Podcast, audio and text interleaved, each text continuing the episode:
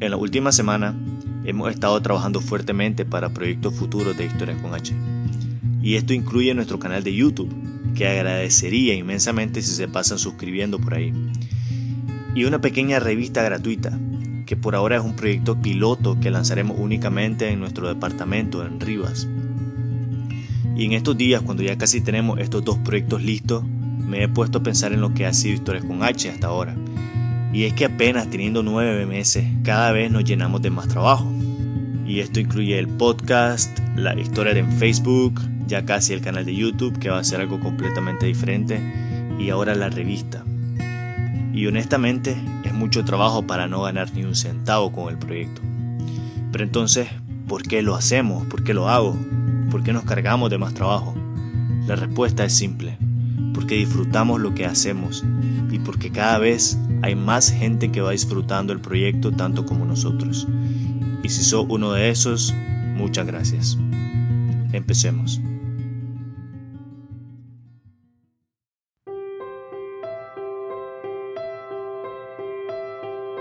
Millones de humanos hechos de memorias, memorias, momentos, momentos, historias, historias. Y cada historia merece contarse. Historias con H. Hola gente hermosa, bienvenidos a un nuevo podcast de Historias con H. Les saludo como siempre Heriberto Díaz. Hace unas semanas estuvimos en Granada grabando para nuestro canal de YouTube. Estábamos en el parque y justamente había un chavalo tomando fotos. Su nombre es Kevin. Además de sus pasiones como la fotografía y el fútbol, este chavalo nos compartió cómo era su vida antes de nacer por alguna manera de decirlo, puesto que su mamá, con un primer embarazo a sus 18 años, lo intentó abortar. Obviamente su mamá fracasó en el intento y Kevin ahora, como dice ese viejo dicho, vivió para contarlo. Los dejo con Kevin López.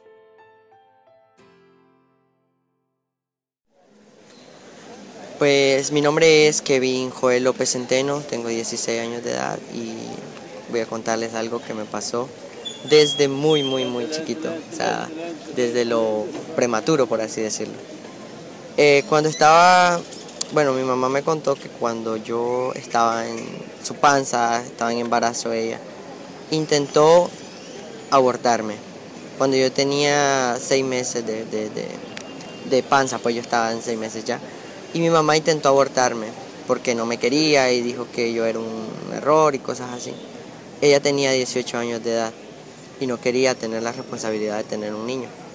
Luego de eso, ella falló, falló eh, al momento de, intentar abortarme y yo nací como a los 7, entre 8 y 7 meses de embarazo, no a los 9 o pasado los 9, no.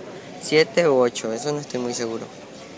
Pues cuando estaba en el hospital luego de nacer, Dos días después me tuvieron que, me dieron de alta ya mi mamá a mí. Dos días después me tuvieron que llevar de nuevo al hospital porque no sé si fue una infección, una enfermedad, un virus o qué. Pero yo nací con un problema que, o sea, con una enfermedad de, me daba, dice mi mamá, que calentura altísima, eh, diarrea, estaba desnutrido. Por cierto, cuando yo nací pesé 4 libras, dice mi mamá, 4, cuatro, y algo de libras. Eh, entonces me llevaron al hospital y en eso los doctores comenzaron a ver, me pasé en solo a sala de emergencias y me estuvieron viendo, o sea, un niño de dos días de nacido. Y estuve como por aproximadamente 10 días eh, en cuidados intensivos, en cuidados intensivos. Luego de 10 días los doctores dijeron, no, este niño se va a morir.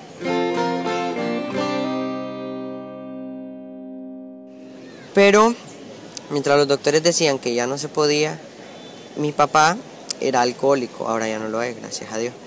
Y él en ese momento, al principio no le importaba, era como que, ah, que se muera. Pero luego como que le comencé a importar, no sé por qué le comencé a importar cuando estaba chiquito, que comenzó a hacer, dice mi mamá que llegó borracho al hospital, me miró ahí acostado, medio muerto, y, me y comenzó a hacer oración ahí mismo, así borracho como estaba, comenzó a llorar. Mi mamá al verlo, pues también se llenó de, de, no sé, y comenzó a hacer oración junto con él, a la par de él, y comenzaron a ir a la iglesia.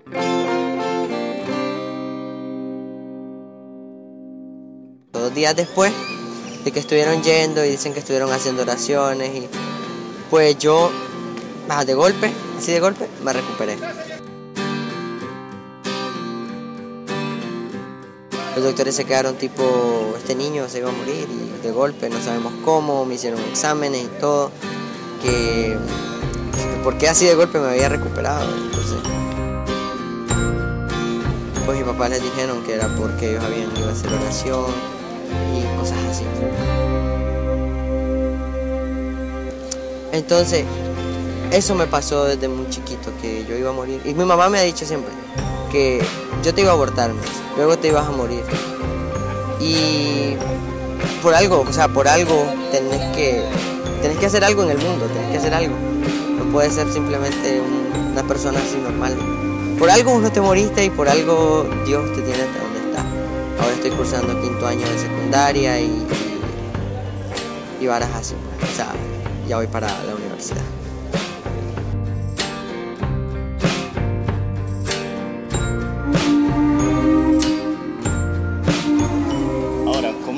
Para un hijo saber que tu mamá te intentó abortar? ¿Existe cierto rencor, una pizca aunque sea de rencor?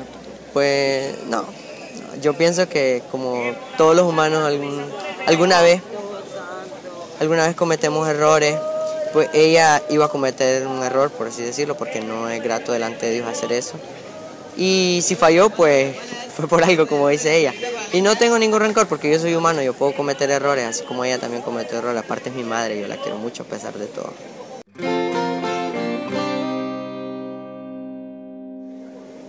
Te veo con una cámara. Tenés cierta pasión por la fotografía.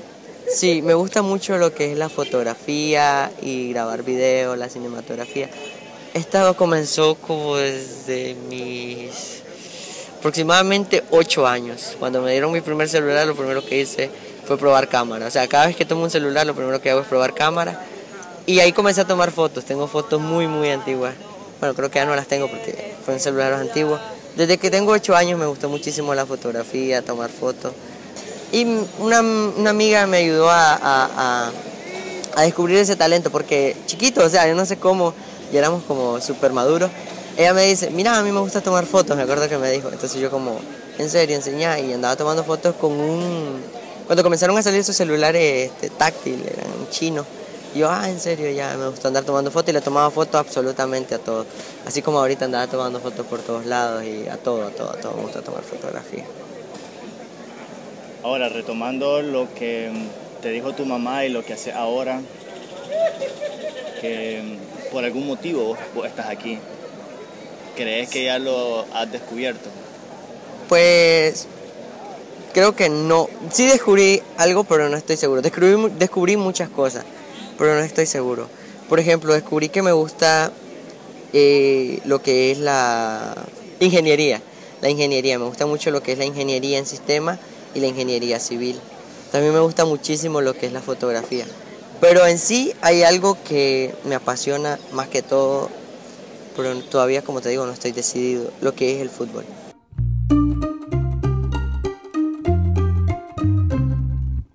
Yo, yo juego en un equipo de fútbol, en una academia, y he ido a entrenar a equipos como Reales de Lima, Managua FC, pero no he quedado porque mi mamá no me deja, o sea, le da miedo.